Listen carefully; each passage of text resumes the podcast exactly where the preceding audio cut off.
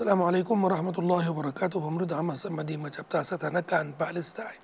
อย่างใกล้ชิดวันนี้วันจันทร์ที่ 3 เดือนรอจับฮิจรัสศักราช 1445 ซึ่งตรงกับวันที่ 15 เดือนมกราคมพุทธศักราช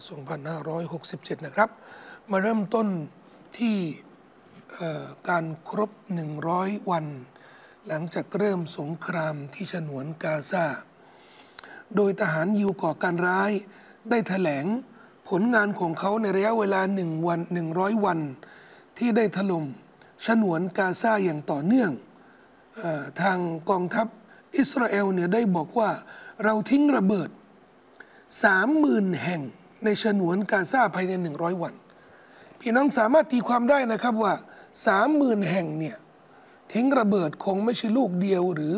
อจำนวนเดียวนะครับสามหมื่นแห่งนะครับ ตามที่มีข้อมูลสมทบ ว่าสามหมื่นแห่งที่ทิ้งระเบิดเนี่ยจำนวนระเบิดเนี่ยเทียบแล้วเท่ากับลูกระเบิดปรมาณูที่ประเทศสหรัฐอเมริกาได้ทิ้งไปในฮิโรชิมาสามลูกทีเดียว นั่นหมายถึงว่าสามารถทำลายล้างเมืองเท่ากับเมืองฮิโรชิมาสามสามครั้ง อันนี้ผลงาน ผลงานที่เป็นเเรื่องทหารเรื่องเรื่องขีปนาวุธ ที่ทหารยิวเนี่ยได้ใช้ ซึ่งการทิ้งระเบิดนี่ก็ไม่ได้หมายรวมไม่ได้นับเรื่องอาวุธเเรื่องอื่นนะครับ การทิ้งระเบิดนี่ก็หมายถึงว่าทิ้งระเบิดทางอากาศ ก็คือเครื่องบินรบที่นำระเบิดมาทิ้งในเมืองกาซา จึงไม่นับลูกระเบิดที่ถูกยิง จากปืนใหญ่ปืนเล็ก จากรถถัง หรือขีปนาวุธชนิดอื่นตัวอื่นที่ไม่ได้อาศัยเครื่องเครื่องบินรบนะครับสามหมื่นแห่งนี้ก็คือที่ใช้ทิ้งระเบิดทางอากาศ ผลของการทิ้งระเบิดนี้นะครับ คนที่เสียชีวิตตลอดระยะ 100 วันนี่นะครับ BBC ได้รายงานจากทหาร ยิวก่อการร้ายว่าผู้เสียชีวิตจาก 100 วันนี่นะครับที่ได้มีการถล่มฉนวนกาซา24,000 คนนะ24,000 คนนี้ก็คือบุคคลที่ได้พบศพนะครับ หมายถึงว่ามีการมีการบันทึกรายละเอียดของศพผู้ที่เสียชีวิต แต่บุคคลที่สาบสูญอยู่ใต้ซากอาคารยังไม่สามารถกู้ร่างได้นะครับ ก็ประมาณ 9,000 คนประมาณปัก9,000 คนที่ยังไม่พบศพถ้าผ่านไปแล้ว 100 วันนี่นะครับ 9,000 คนเนี่ยก็ก็ถือว่าไม่น่าจะมีชีวิตแล้วนะครับ ไปบวก 9,000 กับอีก 24,000เนี่ยก็เอ่อก็เหยียบ 30,000 กว่าแล้วนะครับ นอกจากนั้นก็ยังมีความเสียหาย นอกจากสังหาร 24,000 คนเนี่ยเอ่อ ก็มีความเสียหายจากการทำลาย ครั้งยิ่งใหญ่ในฉนวนกาซาครั้งใหญ่หมายถึงครั้งยิ่งใหญ่ในประวัติประวัติศาสตร์ของฉนวนกาซาที่ไม่เคยพบมาก่อน เรามาดูนะครับทางเจซิรอเนี่ยได้รวบรวมภาพที่บ่งถึงความเดือดร้อนความลำบากของพี่น้องชาวกาซาหลังจากที่ได้ผ่าน 100 วันนะครับ โดยเฉพาะ บุคคลที่จะลำบากมากนี่นะครับก็คืออบุคคลที่อ่อนแอก็คือเด็กและสตรีนี่นะเด็กที่เขารับประทานอาหาร บางรายงานบอกว่า ชาวกาซานี่ส่วนมากเนี่ยรับประทานอาหารวันละหนึ่งมื้อ แล้วก็หนึ่งมื้อที่เขาได้ทานเนี่ยก็เป็นหนึ่งมื้อที่ขาดสารอาหารสำคัญทีเดียว อันที่จะทำให้ประชาชนเนี่ยต้องประสบกับความอดอยากความ ความขาดสารสำคัญในร่างกายนะครับ ก็จะทำให้เกิดโรคภัยไข้ต่างๆที่ที่จะเกิดขึ้นกับประชาชน ซึ่งที่ไปโรงพยาบาลทางการแพทย์เนี่ยได้บอกว่าไม่สามารถที่จะรักษาอาการที่เกิดขึ้นกับประชาชนได้ทั้งหมด เนื่องจากว่ามันเกิดจากการขาดสารอาหาร รวมถึงความไม่สะอาด เพราะสาธารณูปโภคต่างๆเนี่ยมันถูกทำลายหมด ถูกทำลายหมดรวมถึงเรื่องน้ำประปาที่มันขาดแคลนมาโดยตลอด รวมถึงน้ำเสียนะครับท่อน้ำเสียที่มันถูกทำลายทำให้ถนนทางเดินที่อาศัยอยู่ของชาวกาซาเนี่ยก็เต็มไปด้วยสิ่งโสโครกเอ่อสกรปรก อันที่จะนำมาซึ่งเชื้อโรคต่างๆนะครับ รวมถึงการเตรียมอาหารการกินของชาวกาซานี่ก็เต็มไปด้วยความยากลำบากแต่ไม่มีเชื้อเพลิงนะครับ ชาวบ้านนี่ก็จะต้องหาวัตถุดิบต่างๆ ที่จะมาใช้เป็นเชื้อเพลิง ไม่ว่าจะเป็นไม้พลาสติก หรือเศษของต่างๆ ที่จะมาปรุงอาหารนะครับของตัวเองนะนี่ก็จะเป็น การรวมตัวของชาวกาซาใครมีหม้อใหญ่ ใครมีอาหารส่วนมากก็จะเป็นถั่วนะครับ เป็นแกงถั่วแกงถั่วที่มันขาด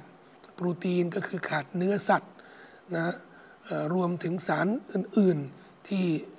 มนุษย์ทุกคนนี่ต้องรับประทานทุกวันอยู่แล้ว แต่เขาเน้นไปทางถั่วนี่เพราะมันมันของที่บรรจุได้ง่าย เก็บเอ่อเก็บตุนได้ง่าย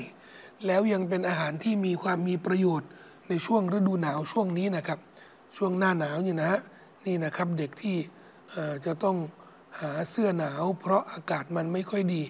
นะครับสำหรับคนที่ไม่มีที่อาศัยอยู่นะครับ อันนี้ก็เป็นภาพที่จะมาให้พี่น้องได้ได้สัมผัสอย่างใกล้ชิดนะครับ สภาพของพี่น้องชาวกาซาหลังจากที่ผ่านไปแล้ว 100 วัน วันนี้นะครับ 101 นี่วันนี้วันจันทร์นี่นะฮะเมื่อวานเนี่ยครบ 100 วัน วันนี้เนี่ย101 นะครับซึ่งชาวกาซานี่ถูกบังคับนะครับให้อพยพไปอยู่ทางใต้ของฉนวนกาซาโดยเฉพาะในเมืองราฟาเมืองราฟานี่ก็คือเมืองอที่ติดกับชายแดนของอียิปต์เลยนะครับซึ่งเป็นพื้นที่ที่เป็นทะเลทรายนะครับ แล้วก็พื้นที่ที่มีพื้นที่โล่งที่สามารถมากางเต็นท์ได้ ปกติแล้วเนี่ยเมืองราฟาเนี่ยบรรจุคนที่อยู่ในเมืองราฟาเนี่ยก็ประมาณ 2 0 0 0 0 0 คนนะแต่ตอนนี้เนี่ยมีอยู่1ล้าน5แสนคนที่อพยพมาจากพื้นที่ต่างๆ ของฉนวนกาซานะครับมาอยู่ทางเมืองราฟานี่ซึ่งอยู่ทางภาคใต้สุดของฉนวนกาซา แล้วก็ยังมีซากอาคาร 100 วัน ที่ผ่านพ้นไปแล้วนะครับ ก็ยังมีซากอาคารที่ชาวบ้านที่พยายามขุด บางคนก็หวังว่าอาจจะมีญาติพี่น้องที่ยังอยู่นะฮะยังอยู่มีชีวิตอยู่ แต่บางคนก็ที่กำลังขุดในซากอาคารเนี่ยเพื่อจะได้พบศพของเครือญาติของตัวเองจะได้นำไปทำพิธีทางศาสนาก็คือไปอาบน้ำมายัดไปละหมาดยานาซาให้เขาเพราะศพนี่มันยังอยู่ อยู่ใต้ซากอาคารอย่างที่ผมได้บอกว่าที่สาบสูญไปเนี่ยประมาณ 9,000กว่าคนนะฮะนี่สภาพของเมืองกาซาเกือบทั้งหมดเลยนะครับ แทบไม่มีพื้นที่ใด ๆ ที่มีอาคารปกติที่อยู่ในสภาพเดิม ถูกถล่มเกือบทั้งหมดเลยนะครับ อันนี้นี่คือสภาพที่พี่น้องชาวกาซาเนี่ยต้องพบจากการถล่มของยิวก่อการร้ายทหารที่ไร้จิตวิญญาณไร้จิตสำนึกหรือความเป็นมนุษยธรรม ทั้งนี้ในเมื่อการละเมิดของยิวก่อการร้ายเป็นแบบนี้นะครับ พี่น้องชาวปาเลสไตน์เนี่ยก็จะมีส่วนหนึ่งคือกลุ่มหนึ่งที่ต้องออกมาตอบโต้ และมาปกป้องแผ่นดินของเขานั่นก็คือกลุ่มฮามาสและกลุ่มอื่น ๆ ที่รวมตัวกันมาต่อต้านยิวก่อการร้าย ผ่านไปแล้วหนึ่งร้อยวันนะครับ เมื่อวานนะครับ เมื่อวานก็ซามนี่สามารถ ยิงจรวด ยิงจรวดไปถล่มเมืองอัสดูดเมืองอัสดูดนี่ก็เป็นเมืองที่ติดอยู่กับกาซาเลย ซึ่งทางยิวก่อการร้ายโดยทหารและโฆษกของทหารของเขานี่แถลงโดยตลอดทุกวันว่าเขากำลังทำลายล้างกำลังความสามารถของฮามาเสอย่างสิ้นเชิง เขากำลังถล่มอุ้มถล่มอุโมงค์อุโมงค์เขากำลังทำลายอาวุธยุทโธปกรณ์ของ ของกษามจรวดต่าง ๆ ของกษามบันทอนความสามารถของกษามในการตอบโต้ แต่ปรากฏว่าพ้นไปแล้วหนึ่งร้อยวันเนี่ยกามะฮามาสและก็ซามเนี่ยได้ให้คำตอบของแถลงการทหารยิวก่อการร้ายมาโดยตลอดเนี่ยว่าเขายังมีศักยภาพ เขายังมีความสามารถ เขายังมีอาวุธยุทโธปกรณ์ที่สามารถยิงพื้นที่ของยิวได้ อย่างสะดวก และนี่ไม่ใช่คำแถลงของอบูอุบัยดะอย่างเดียว เดี๋ยวเราจะมานำเสนอนะครับ เพราะอบูอุบัยดะได้ทิ้งระเบิดที่ใหญ่หลวงมาก ที่ทำให้รัฐบาลยิว นักวิเคราะห์ชูนักวิเคราะห์ทั่วโลกนี่ครับกำลังตะลึงกันอยู่ทุกวินาทีนี้นะแต่เรื่องความสามารถของกัสซามนี่นี่แม้กระทั่งทหารของยิวเนี่ยก็ได้ออกแถลงนะครับ หลังจากที่ได้ครบ 100 ปีนะครับ ทางกองทัพอิสราเอลยิวก่อการร้ายเนี่ยได้บอกว่าฮามาสผู้นำของเขาเนี่ยส่วนมากยังมีชีวิตอยู่ ส่วนมากของผู้นำฮามาสและก็ซามนี่ยังมีชีวิตอยู่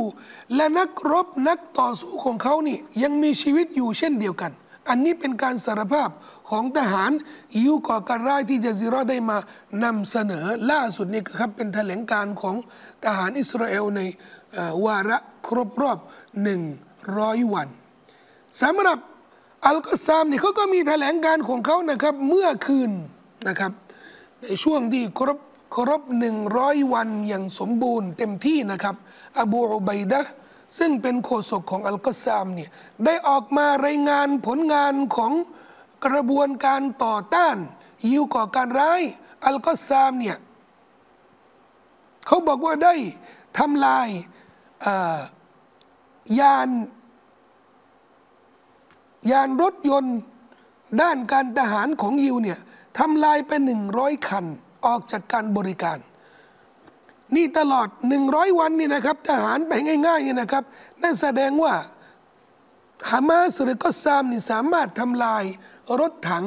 แล้วก็ยานยนต์ ด้านการทหารของยิวก่อการร้ายวันละสิบคัน ซึ่งสิบคันนี่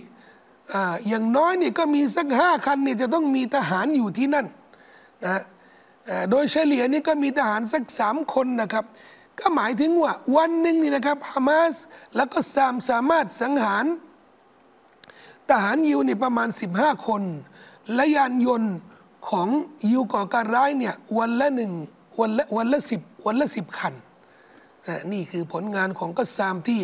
ได้แถลงให้เห็นนะครับว่าแผนที่เนเธนยาฮูได้ประกาศตั้งแต่วันแรก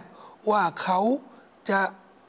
ต้องทำลายฮามาสให้สิ้นซาก ทำลายความสามารถของฮามาสแล้วก็ซามเนี่ยไม่ให้เขาสามารถที่จะโจมตีหรือสามารถยิงอิสราเอลได้อีกแล้วเนี่ยนะครับ ปรากฏว่าหลังจากที่อบูอุบัยดาได้แถลงออกมาเนี่ยทุกสิ่งทุกอย่างที่เป็นคำรับปากของเนตินยาโฮเนี่ยมันก็สิ้นสุดตรงนั้นนะครับ หมายถึงว่าล้มเหลว และไม่ประสบความสำเร็จแม้แต่ข้อเดียว แต่ที่สำคัญนะครับที่ผมอยากจะนำเสนอลืมบอกพี่น้องว่า เมื่อคืนนะครับ อบูอุบัยดาได้บอกว่า ภาพหรือคลิปวิดีโอ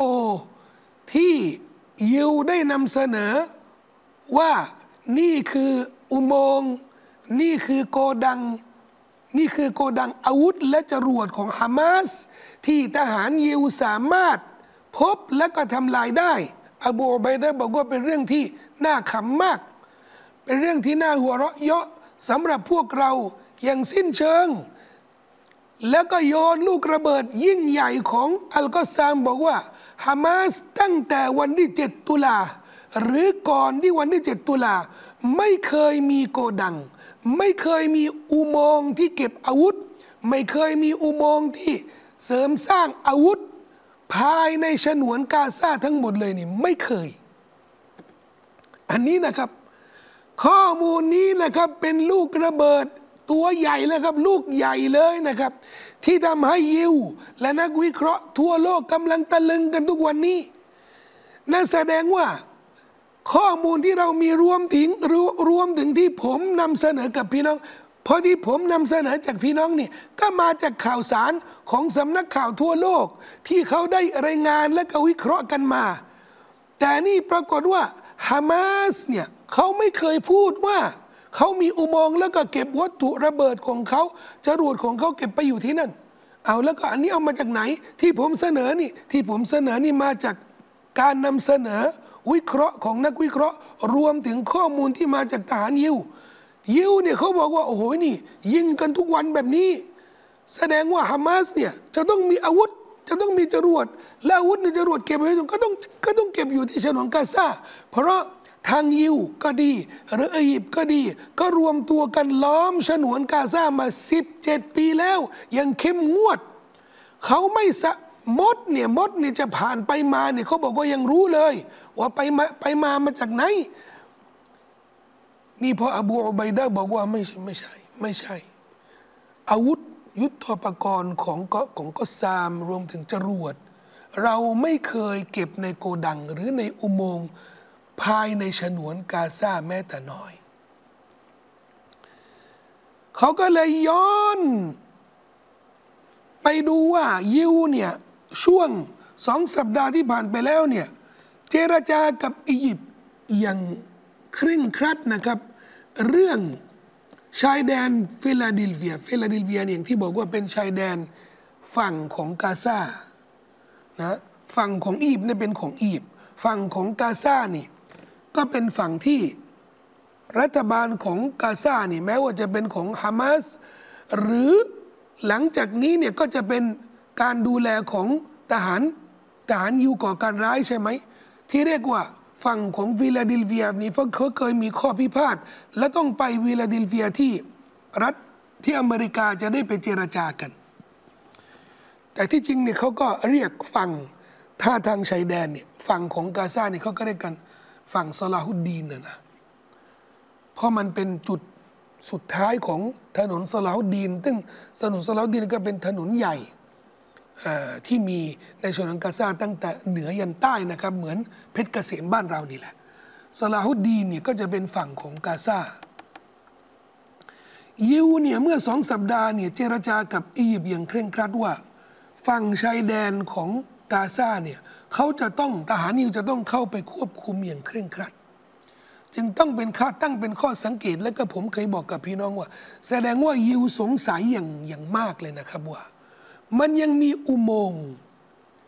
มันยังมีทางลัด ที่ก็ซามเนี่ยสามารถลักลอบเอาอาวุธต่าง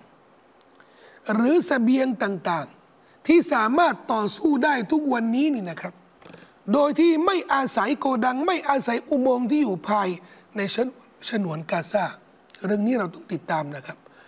เพราะมันเป็นเรื่องที่เป็นตัวแปรเลยนะครับ เป็นสิ่งที่จะอธิบายว่า ก็ซามฮามาสสามารถยืนหยัดได้ 100 วัน โดยมีกำลังความสามารถแข็งแกร่งเหมือนเดิมเหมือนวันแรกเลยนะครับ ท่ามกลางความขัดแย้ง ด้านการเมืองและด้านการทหาร ระหว่างเนตินยาโฮและสมาชิก คณะรัฐมนตรีของเขา ขัดแย้งกันถึงขนาดที่ ชี้หน้าด่ากันในห้องประชุม ถึงขนาดที่รัฐมนตรีกลาโหม ไม่ยอมเข้าร่วมประชุม เนื่องจากว่าในเทนยาโฮนี่ห้าม ไม่ให้เลขาส่วนตัว ที่ดูแลที่ดูแลเรื่องเอกสารของรัฐมนตรีกลาโหมเนี่ยไม่อนุญาตให้เข้าในที่ประชุมทำให้นี่รัฐมนตรีกลาโหมนี่กาลันตินะครับ ขัดแย้งกับนิตินยาโฮมีอยู่ครั้งหนึ่งไม่เข้าประชุม สาเหตุที่ขัดแย้งกับเนตินยาโฮนี่นะครับว่า กาลันเนี่ยก็มีเป็นหัวรุนแรง เป็นสุดโต่งเหมือนเนตินยาโฮเนี่ยก็บอกว่าเราต้องสู้รบ เราต้องทำสงครามอย่างต่อเนื่อง แต่เขามีความเห็นว่าเนตินยาโฮนี่มีข้อผิดพลาดอย่างหนึ่ง ก็คือไม่ยอมนำภาษีอากรที่เก็บมาจากชาวปาเลสไตน์ที่เวสต์แบงก์เนี่ยไม่ยอมคืนให้ให้รัฐปาเลสไตน์ก็คือของของกลุ่มฟาตา ซึ่งกาลันก็บอกว่าถ้าทำแบบนี้เนี่ย ก็จะทำให้ชาวปาเลสไตน์ที่วิสแบงเนี่ยก็ต้องลุกฮือ ก็ต้องต่อสู้กับเรา เราก็ต้องเหน็ดเหนื่อยกับการต่อสู้ในหลายพื้นที่ เขาก็เถียงกับเนเธนยาโฮในเรื่องนี้นะครับ รวมถึงกาลันนี่แล้วก็มีกาเนสนี่นะครับ อันนี้ก็เป็นรัฐมนตรีในคณะรัฐมนตรีอีกคนหนึ่งนะครับ ที่ทะเลาะกับเนเธนยาโฮในเรื่องอะไรครับ ในเรื่องการ เริ่มเจรจาปลดปล่อยตัวประกัน และนี่นะครับเขาไปประท้วงไปร่วมประท้วงกับเครือญาติตัวประกัน ที่เขาประท้วงในเตนยาฮูทุกวัน นี่แสดงว่ามีสองเรื่องนะครับ ที่ทางรัฐบาลนี่ทะเลาะกัน แล้วก็ยังยุติไม่ได้เลยนะครับ ก็คือเรื่องตัวประกันทางกานิสนี่นะครับก็บอกว่าต้องรีบเจรจา ถึงแม้ว่าเราต้องจ่ายค่าตัวประกันเนี่ยเป็นราคาแพงเราก็ต้องทำ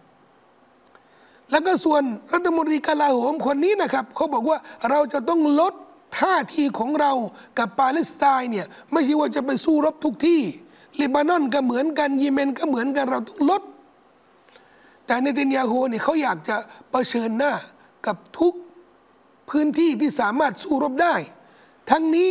เพื่อยืดเยื้อสงคราม และทำให้เขาสามารถรอดจาก การดำเนินคดี ซึ่งนิติเนคนเนี่ยเขามีคดีหลายคดีนะครับ ถ้าลงจากตำแหน่งนี้ก็มีโอกาสที่จะติดคุกค่อนข้างแน่นอนนะครับ